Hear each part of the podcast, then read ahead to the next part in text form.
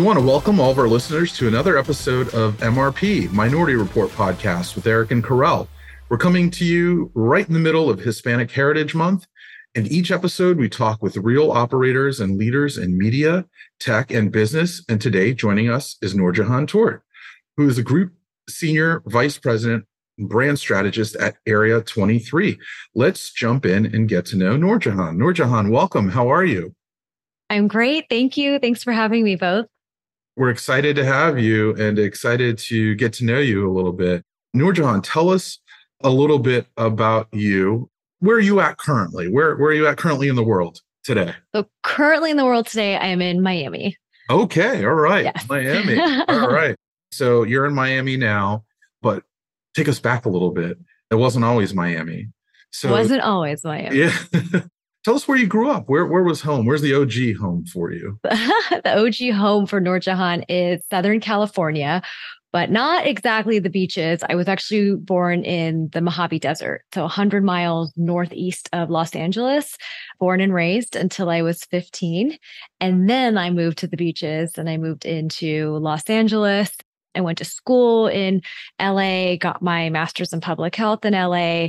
I was a complete Southern California girl, mm. not blonde hair, blue eyed Southern California girl, but I was an LA girl.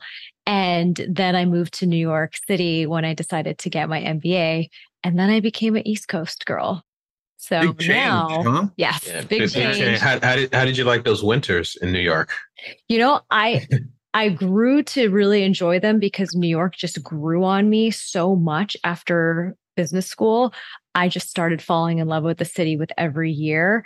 Then I hit my max of being able to handle the New York winters. Thus, I'm in Miami. so now my husband and I split our time. So in the summer and fall, you'll find us in New York. And in the winter and spring, you'll find us in Miami.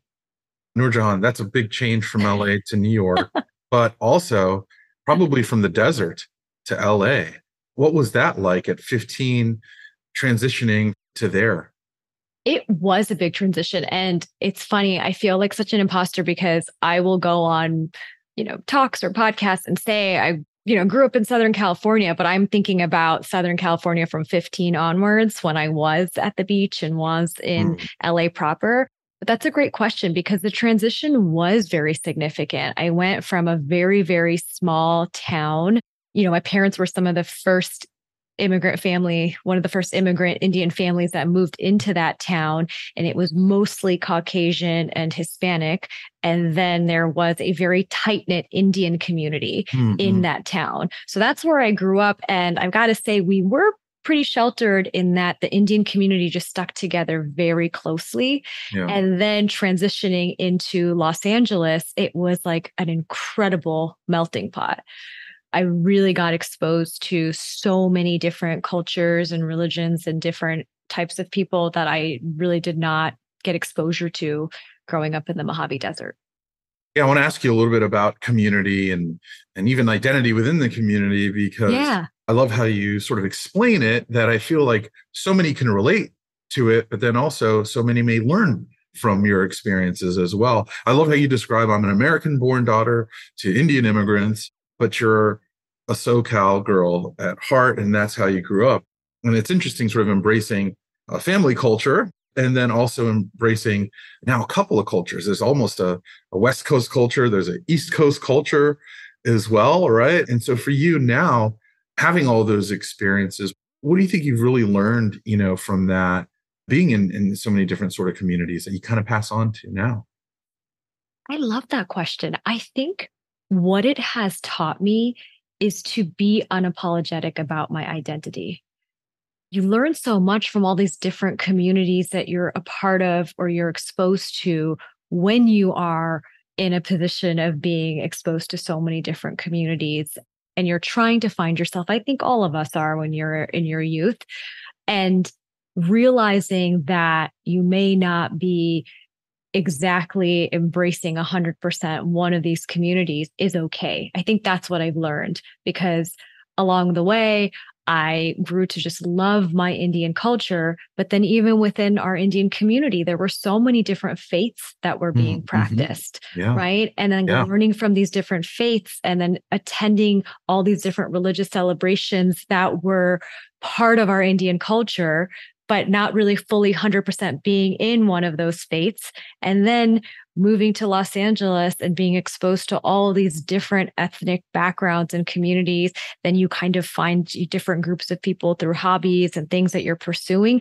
So I feel like my identity just kept evolving. And instead of settling on one or figuring out which one was my identity, mm-hmm. I think what I've learned is it's okay to identify in a lot of different places and do it unapologetically. That's great. I feel like so many can maybe relate to that too, right? Where you kind of have one foot in one feeling and then one foot in the other, but it's okay to have both of them planted firmly in those kind of yeah. areas, right? Interesting. Yeah. And um, it's okay to lift your foot out of one. Yeah, that's run right. its course, yeah. or you know, I, I don't know. I think we or maybe I always thought of identity as something that was so permanent. And so I needed to find one but I now am embracing and trying to express that when I talk to folks that it's okay if it's fluid. It's okay if you're identifying with different, it's just like you identify with different interests and hobbies or you do career changes, right? Like mm-hmm. work becomes such a big part of our identity. If you choose a career change, then your identity is changing with that career change. And I think that's absolutely fine. Yeah, I want to ask you about work. I want to ask you about career. Yeah. And you know, you've been with Area 23 for for a little bit. Tell us tell us what's going on. What is Area 23 for those that don't know? And tell us about your sort of marketing and and, and sort of advertising background. Yeah, absolutely. So Area 23 is a healthcare advertising agency and we're based in New York City. It's a agency that mostly services clients in the pharmaceutical field. So our clients are the Pfizer's, Merck's, Lilly's of the world, and they are the companies that are behind a lot of the prescription drugs for which you see commercials, all of those commercials with the mm-hmm. listing of the side effects at the end of those commercials. Those are commercials that are created by advertising agencies such as ours. But we also specialize in helping our clients create all of the promotional communications that go out to their doctors, to their healthcare professionals. So it's to the patients and those consumers and also to the healthcare professionals. So we work very hand in hand and closely with the pharmaceutical marketers. Those are our clients in making sure all of these promotions are getting out to the right customers, but also that they are compliant. So in healthcare advertising, you are restricted within the guidelines and regulations of the FDA. Thus, you have that long reading of side effects at the end right. of these commercials. And so it's our responsibility to stay on top of what those FDA regulations are and make sure that our promotions and our communications are adhering to that. But then it's also our responsibility to be great advertisers and to help our clients, our marketers, be great marketers. And that means doing great strategy. And that's where I come in as a brand strategist. NoorJehan, you've built a career in marketing, and I see a good portion of that career has been in the pharma space as well too. Yeah. Because looking at your background, you, you've also worked at Pfizer. Has that been an intentional push for you? What about marketing do you love so much? And then the the sort of healthcare pharma space as well? Yeah, I will make the clarification that, you know, now I say I'm in advertising. I was in marketing. Okay. When I was at Pfizer, I was a pharmaceutical marketer. And that wasn't the start of my healthcare career. I started in healthcare consulting. So after I got my master's in public health, I went into client service, but I went into the consulting side. So I was in healthcare advisory at PricewaterhouseCoopers. And my clients then were a lot of health insurance companies and hospital systems. And why I got into healthcare, to be very frank, I was following in my brother's footsteps. He had gone to medical school and I had taken my MCATs and I was really trying to beef up my resume and make sure that I could get into medical school. And he had recommended and suggested a great stepping stone would be to get my master's in public health. So I went into a master's in public health program. And in the summer between my first and second year, I did an internship in healthcare consulting. And suddenly I realized, okay, I can be in healthcare. And I knew I wanted to be in healthcare, but the allure and the appeal, I mean, that was like we were Bluetooth, getting on planes, flying to our clients and going out for dinners and staying out and then getting up early and being at the client site. And it was all just so, I felt like that was me. I was like, this is the business side of healthcare and this is what I like. So that's where my draw for healthcare and business started. And after several years of consulting, I decided I wanted to be on the client side. And that's actually what prompted me to go to business school. And when I was in business school, I decided to major in finance and marketing. That's where I really discovered marketing. And I will be very honest, Kerel, when I walked into my first marketing class in business school, I thought it was advertising. I thought they were going to tell me all about the commercials and posters and all of the ads that go out to customers. And then it felt like this very economic numbers driven course. I quickly learned once I started interning at Pfizer and taking a job there that a marketer in pharmaceuticals, you are essentially a business manager, right? Yep. So it's all structured the same way. Like within Pfizer, every brand is its own P&L. And so you're kind of working your way up to become a brand lead and basically the business owner of that brand and managing that P&L. And when I did that for 7 years, I did enjoy it and I really kind of felt like I was good at it. Mm-hmm. And then my mm-hmm. father fell sick. Mm. And when my father fell sick, I came back to California to help take care of him. And he was diagnosed with lung cancer. And I think that's when I really started figuring out do I really want to stay in pharmaceutical marketing? Because even if you're good at something, and even if I was invested so much time and I was I was ambitious and determined, I saw the future. The future was a lot more Excel grids, a lot more P&L management, and a lot less being close to my agency of record, my advertising agency that was talking all the strategy and how we were going to take share from the competition and what were we going to do to move the needle and all of the things that I really enjoyed talking about. I was doing less and less of that the further I went up to catching and chasing a bigger P&L. When you think about that time, what goes into your decision making process as to the direction you want to take your career? I, f- I feel like all of us throughout points in our career probably multiple times throughout our career we come to sort of this this sort of fork in the road of like do i want to try something different? Do i want to continue to do the same thing? And i think our our listeners will really benefit from hearing about you know your decision making process. What goes into that when you're thinking about the direction of where you want to take your career? For me it was just being really honest with myself i had a lot of time to think right when i was at the hospital through my dad's procedures and treatments and just being very honest and i have nothing bad to say about pfizer and their marketers right. and that team. They, they shaped me. Like i mm-hmm. i have the utmost respect for all my mentors and everyone my colleagues. I remember sitting there in california and not being excited about going back. It wasn't the like sunday blues or the kind of excitement or that that feeling of ah shucks the weekend's done or the vacation's done and i have to go back to work. It was this other feeling that i just thought i can keep doing this and i know i'm good at this but i don't feel excited about this. And the other thing i think you have to be honest with yourself about is that my peers the folks that you know i was part of the second marketing rotational program ever at pfizer.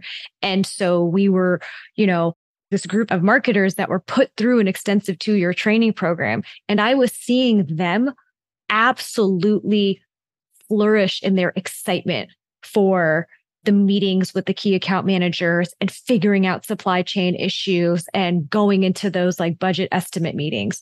So that's when it really occurred to me like, there are things that make me that excited, and this isn't it.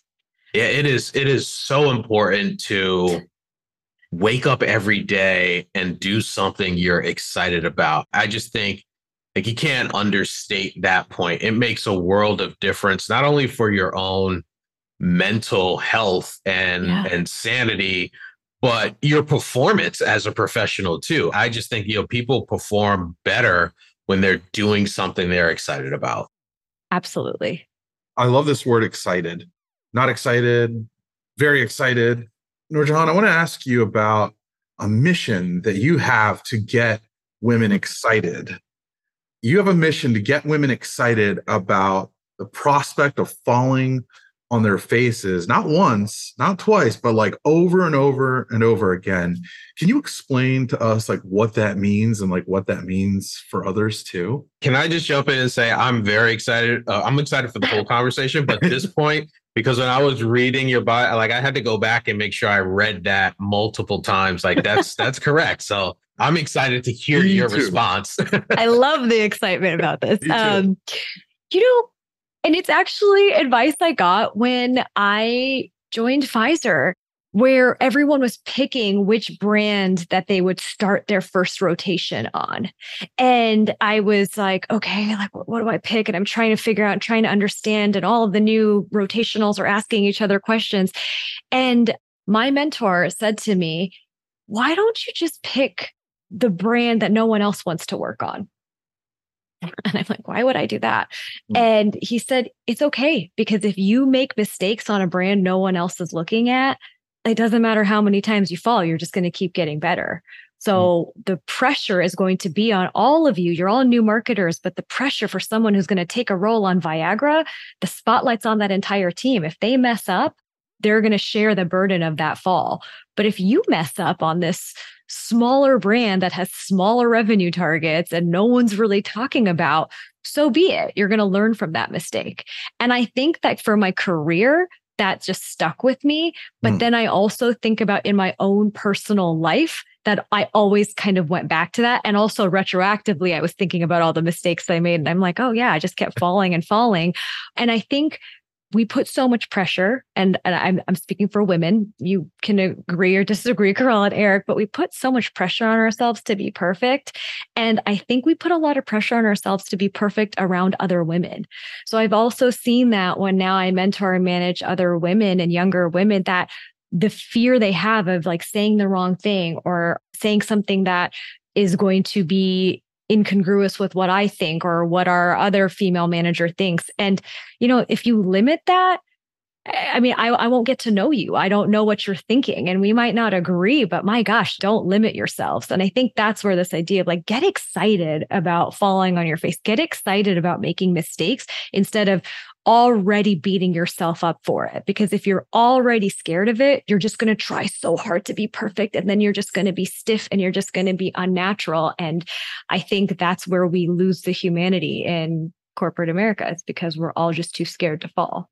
I'm going to go with agree on that one. So yeah, well, I think we agree with what. Yeah, yeah, definitely, definitely, and, and, and, yeah, I, I agree. And and just a, a follow up question there how do you yourself and then I guess also coach other women to come back from setbacks, to come back from falling, right? Because I think it's it's one thing to go for it and fall, but you, you got to then pick yourself back up and go at it again, right? Yeah. For myself, I'll take a personal example. Just on my birthday last year, it was the funnest celebration and it was at a restaurant in New York and everyone was dancing and having fun. And it was those couches where you got on top of the couches and you danced and it was just amazing. And everyone said, Nora, get up on one of the couches. It's your birthday, dance. I didn't take my heels off and I fell so hard. I was just going to ask you with or without shoes on the couches because I just see imbalance. There. With I just like got so caught up in the excitement and I fell. And of course, everyone, especially my husband, caught it on camera. And it was such a bad fall, but I didn't get hurt. And, and if you think about it, I got so lucky not to get hurt. Oh man. I mean, but I just got back up and enjoyed my dinner. And the next day I saw how injured my leg was. And I started wallowing in self pity. And then I thought, oh my gosh, I, this could have been so much worse. And I was angry at myself for making that mistake. And I started wallowing in self pity. Then it struck me that, huh, the Sports Illustrated swimsuit submissions are coming up again. And I need a great submission hook and a great story and a great video. And what am I going to use? And I turned to my husband and I said, Give me that video. Give me that video. And I'm going to turn that into my submission video. Interesting. So I fell and I made something of it. And I think that is then the story that I try to tell the women that I mentor, anyone, like if you make, if we don't win a pitch or if you make a mistake, like own it and make something of it. And, you know, instead of like I don't know, making excuses for it or or whatnot. Just own it. And I respect that so much more when I have people just come to me and say, Hey, I messed up. And I mean, something as little as like, I messed up. I slept through my alarm. I completely messed up on this. And, you know, the clients are probably going to tell you that that happened. I have no excuses. You know, it's just to make something of it. And then by the end of the day, if they've got something amazing in my inbox, then, then you've done something with it and you're not dwelling on it anymore. So that's where that came from. That's how I try to handle it in my life and how I try to talk to other women about handling it in their lives. Yeah, I, I want to ask you. You mentioned the Sports Illustrated swim search competition, which had to be really exciting.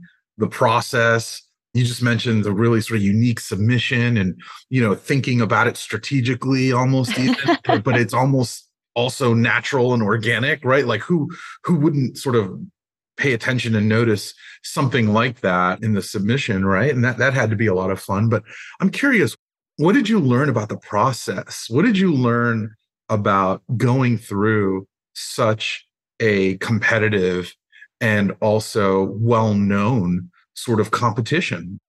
What I learned from it is going to sound quite cliche, but my gosh, is everyone human? you're amongst these these women who you see and and you know we think oh my gosh they're so beautiful and they're they're so successful and they're so amazing and then you start talking to them and everyone has personalities. Everyone's got a funny witty sense of humor or or a laugh that just makes everyone else laugh or some people kind of suck. I mean let's be honest you know and it, it just like i think i learned a lot about like everyone is just human and you start appreciating that in a way that it kind of takes everyone off a pedestal and you all kind of realize you're on the same level playing field whether you are a you know professional swim model or a marketer or a stay at home mom. I don't know we're all just trying to make this one life count. I think that's mm what was really eye opening about it. And the process i thought was really interesting because i was very I'll be the first to admit, and I think a lot of women are when you first go out for the Sports Illustrated swim search competition, or maybe others aren't because they're, they're a little more strategic than I was the first time. But I didn't go there trying to make friends. I have friends. I had a purpose. I said, I want to see women of color. I want to see people of my background out there. I want to do this for myself because I'm so happy with the identity I have. And I really do think you can balance it all if you want it all. That was my, my mission. And then I suddenly went into this process and they really, really look to see how human you are, how authentic you are. And I think that naturally attracts other women who are authentic. And so I came out of that process at this stage in my life, not expecting to make new female friendships. And I made some very serious, deep rooted female friendships out of it.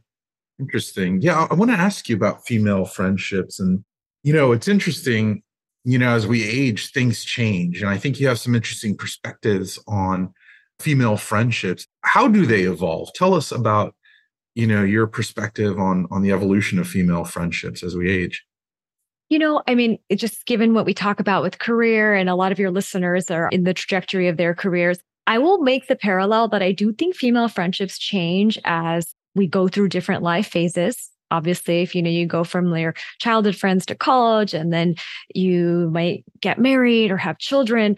But i also think female friendships change a lot as we advance in our careers and you might have friends who chose to put their careers on hold because they're raising their children. And so, in those years that they put their careers on hold and you're continuing to advance in your career, I think it changes what you're talking about with your friends.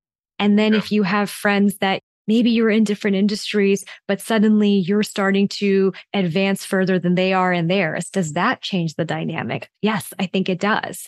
And so, I feel like that what it does, the word I always come back to is that I didn't think this of myself and I didn't think this of a lot of my closest friends until we all started aging.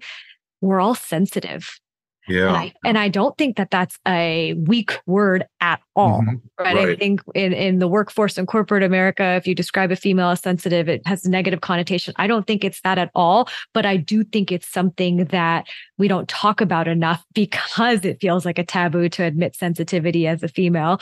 But I think there is a sensitivity that we all maybe at least I didn't realize I was as sensitive as I am or that I'm growing into being. And you have to acknowledge that to try to navigate these adult female friendships. I do think that we are all sensitive, male and female. I, I think we all have levels of sensitivity. And when I when I think about that, I also think about receiving feedback from people, whether it's in the workplace or personally, and you know, being able to take in some of that feedback without taking it personally. How do you approach that in terms of not taking things personally? In terms of like direct reports and getting feedback from them, or knowing that I might be saying something to them that would make them kind of over dinner just complain about me as a boss or manager to their partner. I've been saying this to myself a lot lately. I'm not saying it's a point of no return, but there is a point in a day or a point at, at a time in a project's life cycle where it's more important to be respected than to be liked. And you just have to know when that matters more. And if your intentions are not to make that person's life miserable or your intentions are not to hurt that person's feelings, then I always remember I'm like, I shouldn't take this personally, especially when it comes to like the feedback and, and right. with direct reports when it comes to decisions that are made that I feel I may have been overlooked for, or mm. that I don't understand why someone else got chosen over me. That's a different coping mechanism about mm. not taking things personally. That is then when I have to, and I think everyone should do this, you know, you have to take stock of your career trajectory. And if you remind yourself of everything that you've done to get where you are, then being overlooked for something, I think it just stings less because it's not necessarily me comparing myself to that person anymore, but it's me reminding myself, okay, I've got all the stuff that's not going to be taken away from me because right. of, you know, this. And that's hard to do. That one's harder, but I think I always do that when I'm met with like a career disappointment to try not to take it personally, I have to kind of just build myself up and be really proud of my own brand. Gotcha. Where do you draw inspiration from? For me, it's reading and it's mm-hmm. music.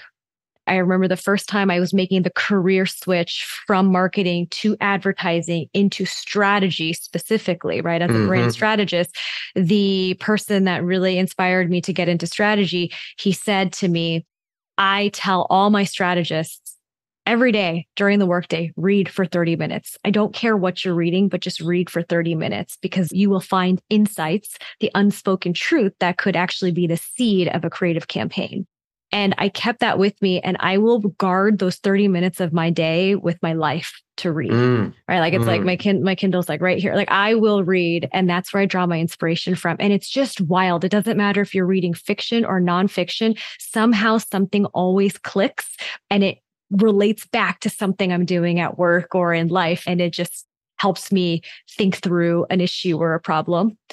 And music. Sometimes when I'm walking in, in New York, I, I don't even listen to podcasts. I'll listen to music because a particular song and the crescendo or something will get an image in my head. And I will think, oh my gosh, okay, how do I play that out in a, you know, PowerPoint deck or how, oh, this is what it's going to be like when we actually do the presentation. Gotcha. I'm going to come back to music in one second, but before I get there, what advice would NoorJehan today give NoorJehan when you were first starting your career? Don't apologize. It's the first piece of advice I got from my first female manager on my very first day as a consultant and I didn't know it just by autopilot. I kept saying, Oh, sorry, can I ask you one more question? Sorry, did you mean this? Uh, sorry. And she just looked at me and she said, Hey, stop apologizing. It's day one. You don't know the content. Don't apologize and do me a favor. Don't ever apologize at work. I realized later what she was really saying too was you got to make a clear differentiation between knowing when to apologize because it's merited and warranted and apologizing by autopilot so it's just don't apologize. And people will know. They will know when you are making an intentional point not to apologize. And you can still be classy, you can still be kind. And I think it really does earn your place at the table and earn other people's respect. I love that. I love that advice. Okay, fun question now before I pass it back to Erik. what is in your music rotation these days? so right now, I knew you were going to ask this question, but um, I have a must play playlist that I had started creating when I was planning my wedding several years ago. The DJ said, just create your must play playlist. Like if you had your dream night out with your friends, and I keep adding songs to it, but it's really made up of everything hip hop and R&B from like the early 2000s, like my LA days and college with my friends going out. And it's so much Usher, Lil Wayne, Lil Jon. like it's so much Usher right now. He's having a renaissance like Vegas, Super Bowl, World yeah. Tour. And I, and it's just all I listen to. I think it just takes me back to a time where I was reminded that I can be carefree. I'm not thinking in to-do lists and not that I I don't want to be reminded of a, of a time past, but it's a nice reminder of, oh no, Noor, like you can be present. You can be present even today. And so it's a nice reminder of that. Very nice. Very nice. Well, NoorJehan, uh, a lot of our listeners love to stay in touch and reach out or follow you. What are some ways that they can do that? You can follow me on Instagram at NoorJehan Tourte, N O O R J E H A N T O U R T E. Very short and sweet at Noor Jahan. Excellent. Well, thanks for hanging out with us. It was a lot of fun. And thanks for sharing a lot about you and a lot of insights with our audience. Thanks everyone for listening to another episode. And you can find a lot more episodes wherever you find all of your audio and video. Just search for the logo. And thanks everyone for listening to. Thank you for having me. Thank you. Great conversation. Thank you.